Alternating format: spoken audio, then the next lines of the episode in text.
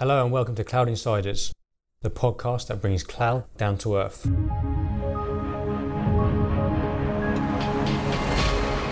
Welcome to this VMworld Europe special. In this podcast, we catch up with extrovert consultants Curtis Brown and Simon Edie, who are both back from Barcelona and VMworld Europe, and here are their highlights. Thank you both for joining us. Yeah, thank you. Thanks, so, thanks, yeah. What were your highlights then, other than the alcohol? Well, we're professionals who don't do such things like alcohol. But I obviously put a bit of a focus, given my EUC background, on some of the EUC sessions. So looking at things like the Horizon Cloud on Azure, that was quite a fascinating one, for example.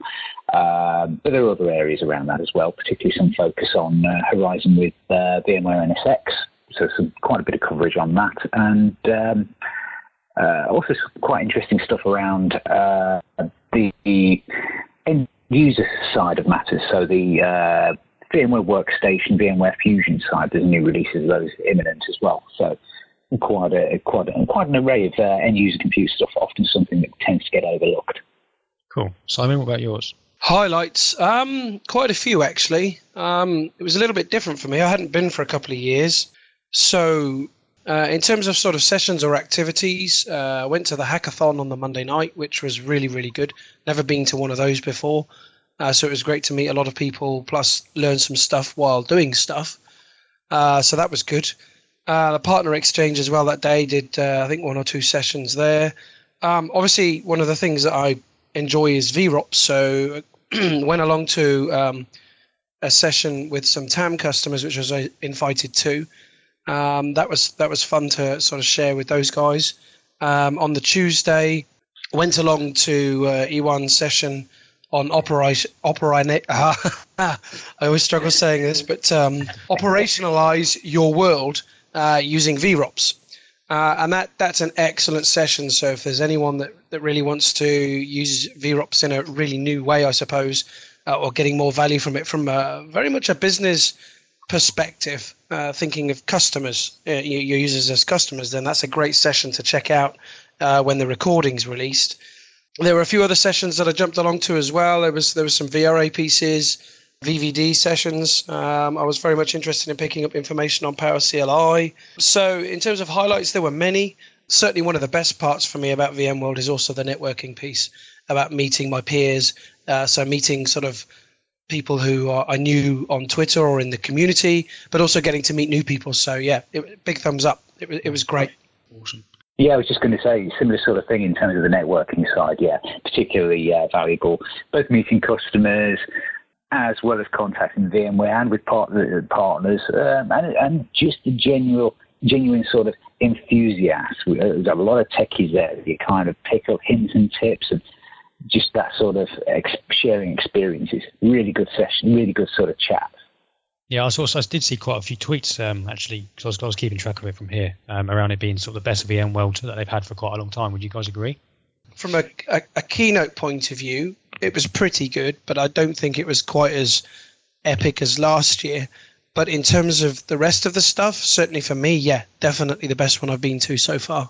Yeah, I think that's fair. I think although there are a few elements that were mildly revolutionary, but no real standout aspects in that sense. But you can tell there's a vibe of a lot of things that are coming, a lot of things that are imminent, that are either not quite ready to be announced, but certainly on the horizon. Cool. Okay. So I suppose building on the highlights piece, given each of your individual areas of interest and specialty, do you want to go into a bit more detail around one or two of the sessions? Curtis, maybe if we start with you.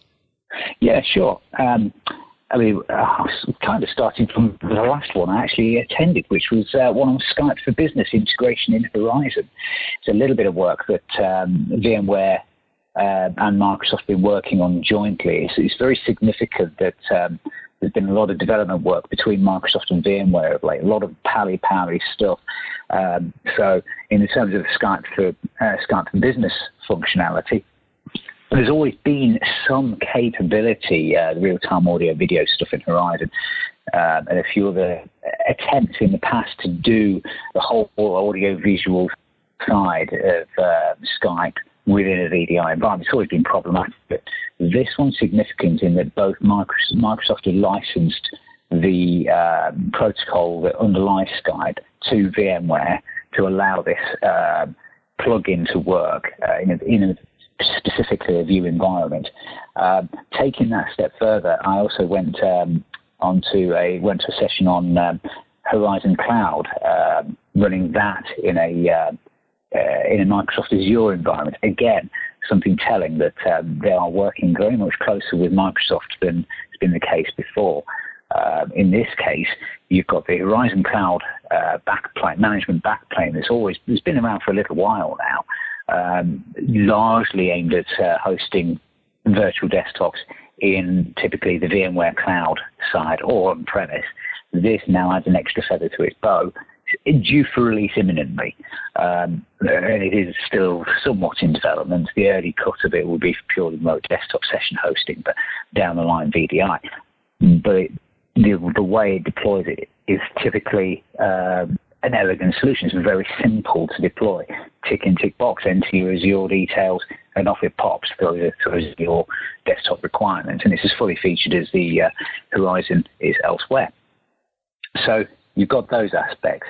In terms of the VMware Fusion and Workstation session, so now they announced the next releases of those that are coming out. So we've got Fusion version 10. Yes, I seem to be skipping a release number there. Apparently it's to do with the 10th anniversary.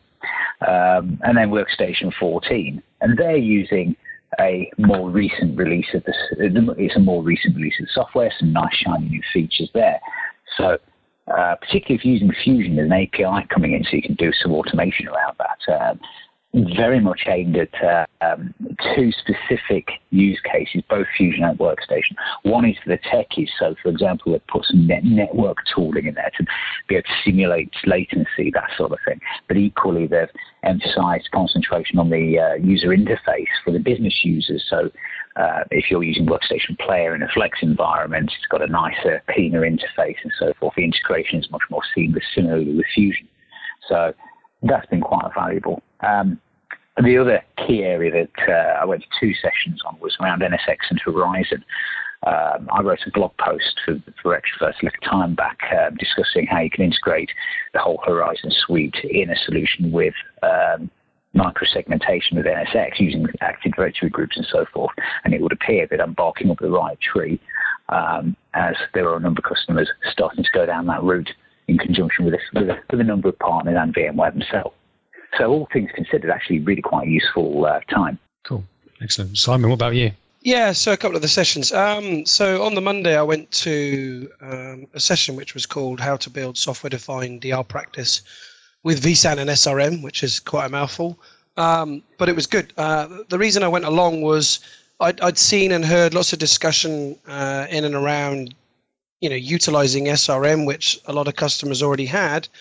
And how that married up with vSAN, and vSAN being very much a hot thing for VMware at the moment. I was curious to see how, the best way to use SRM with vSAN. And they were covering aspects on the best way you can use it, the different options that you had and the ways you couldn't use it and should use it. The fact that SRM supports vSAN stretch clusters, all these kinds of things. It was all good takeaways. It wasn't necessarily earth-shattering, but from the point of view of anyone that wants to architect that or wants to know if they can already use what they have from a license point of view, then they're very much covered. So that was a great session.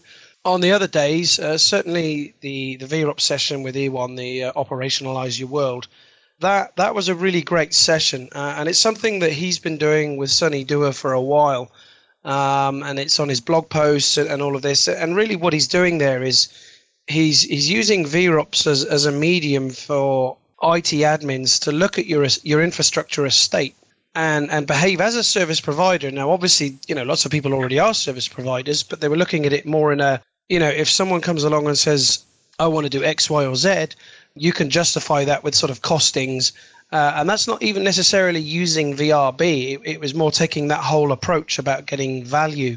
And in the same way, looking at it like if you're an admin or an infrastructure manager and you want to say to your boss, look, we're going to need more hosts, and here's the reasons why, and you're setting important things like SLAs, which I think for some people that's a bit of a challenge because they don't want to go to SLAs because that immediately means if they break them, you know, all this kind of challenges. But he was very much challenging, I suppose, the preconceptions and also challenging people to step up their game on how to be an effective manager using the tool. And he was, you know, demonstrating dashboards, demonstrating methodology that you would essentially get very much good value from it.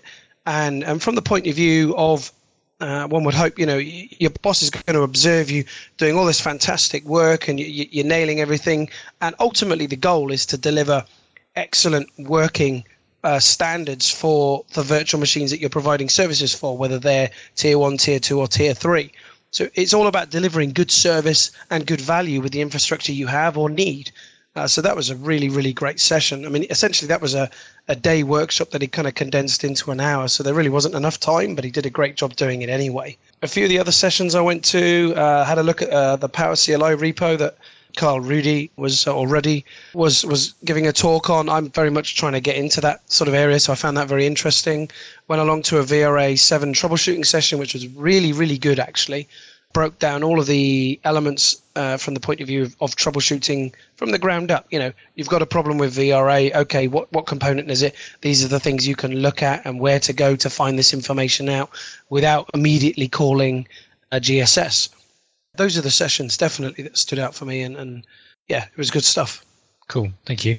So what about VMware on AWS and also sort of the integrated containers? Did you guys do much about that at all? So not go to any sessions on those? Not really, actually.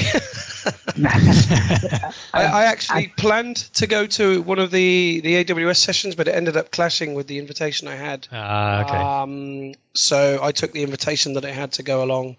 Sorry, there was one other session which, again, is kind of leaning on more of a VROPS thing, but I got an invitation to do a design workshop with VMware along the lines of VROPS. And why that's a good thing is the whole impetus behind that was VMware looking to get feedback from people who were regular users of the product. And I believe they were doing this not just with VROPS, but with other products, getting feedback, whether it was positive or negative, on stuff that they were doing and stuffing that they had done.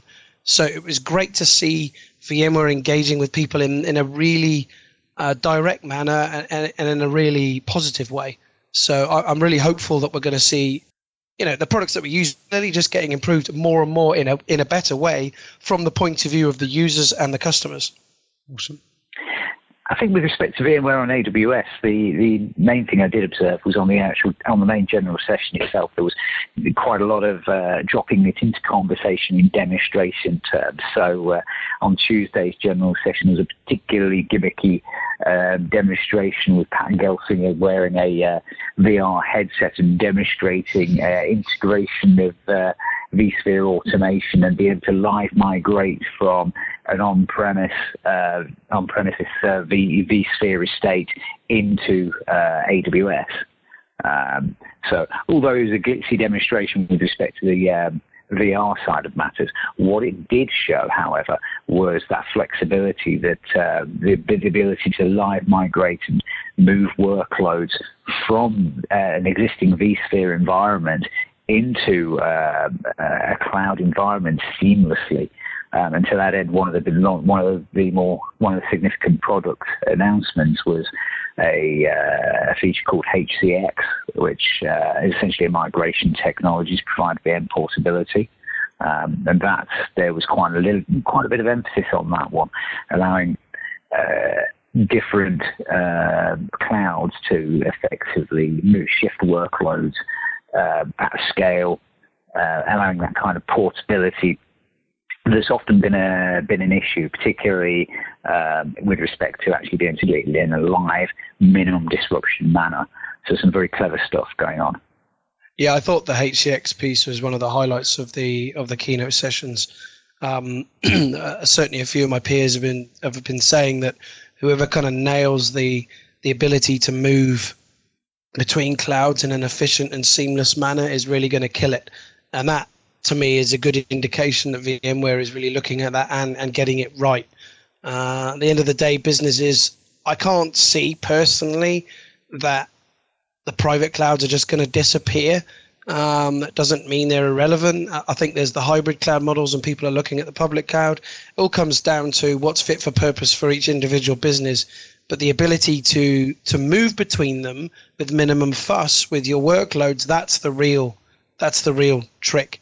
If you can pick and mix whatever you want for whatever suits your model and being able to just move it here, move it there, then you're onto a winner.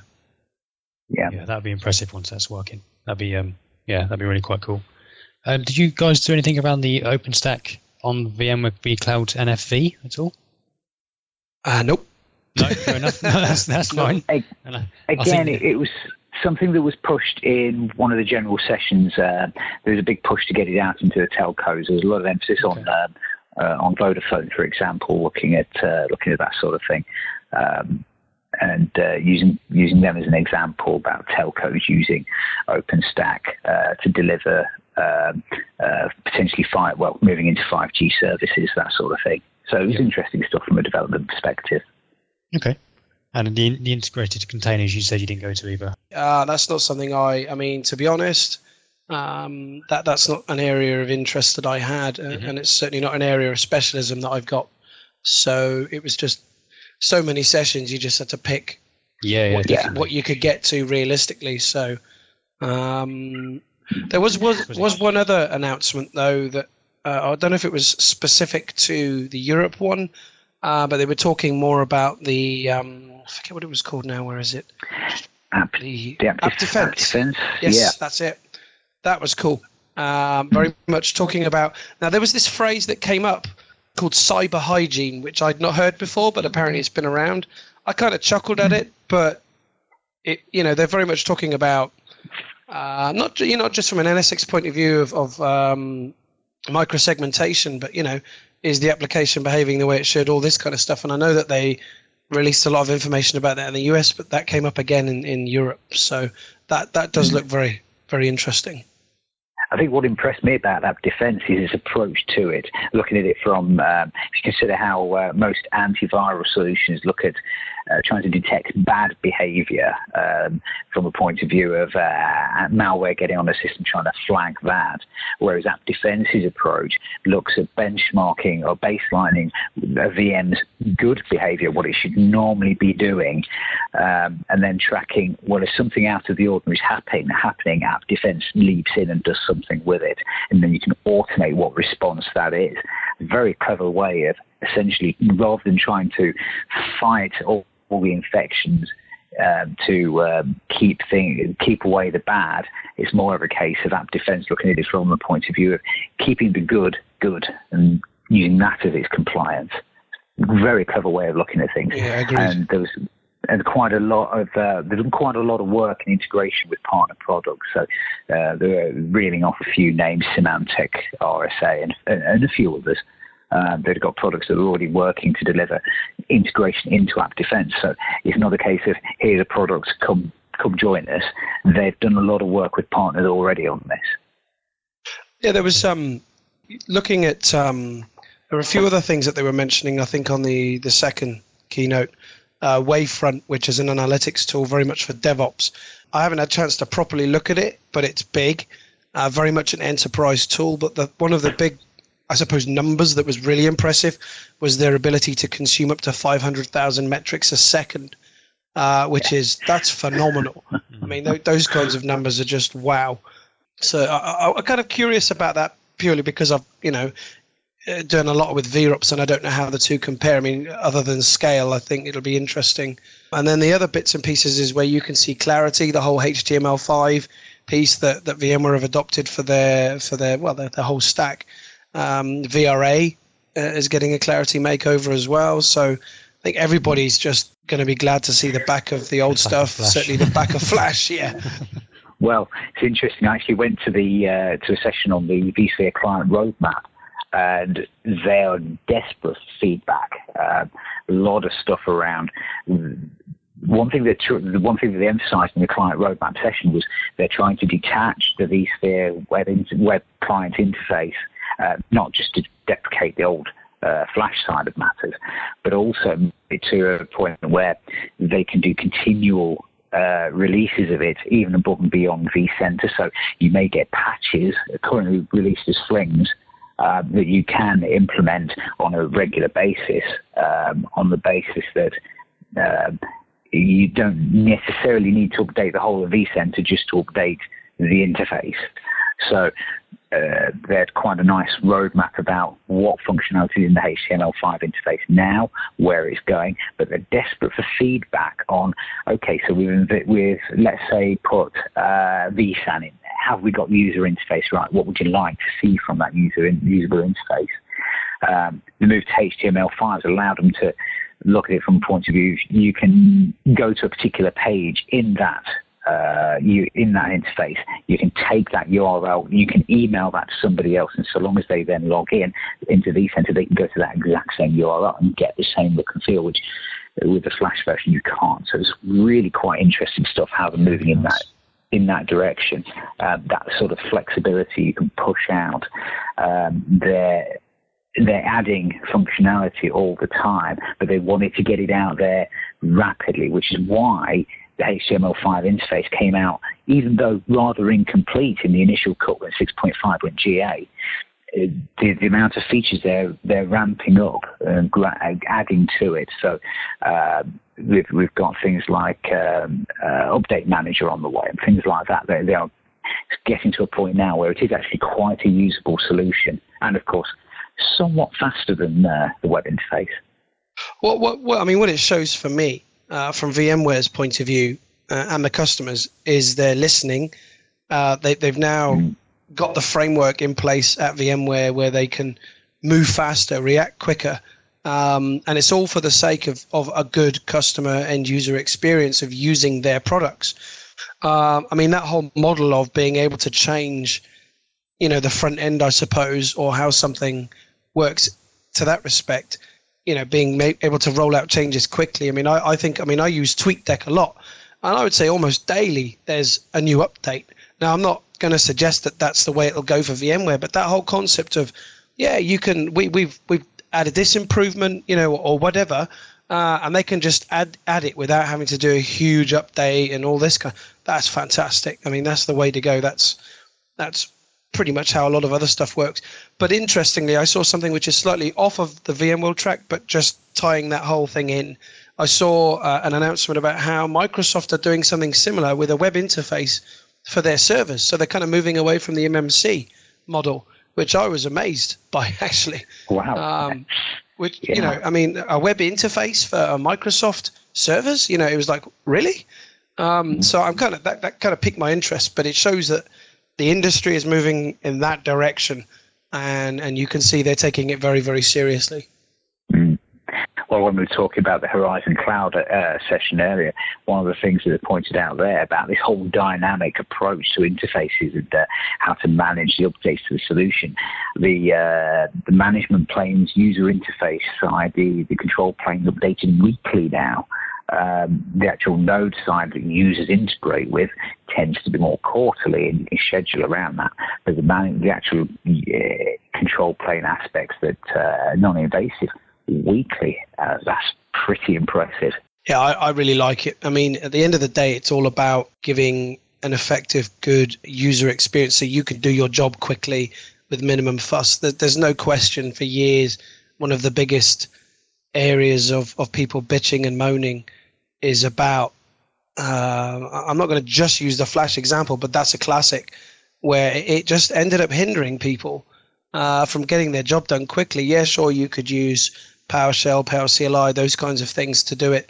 But if the user interface is so poor, it kind of irritates and disillusions people. So when everybody saw the HTML5 thing land, not just for one product, but for many, it was like, woohoo, this is awesome. So yeah, I'm very positive about it. And as you said earlier, it shows a point that they're listening, which I think is a vital takeaway. Well, yeah, I mean, certainly if I was a customer, you know, a big customer that was spending, you know, many millions of pounds on VMware products, and I felt like I was being listened to, even if from a small customer point of view, and I still felt that my feedback was being listened to, that's gold, you know? Yeah.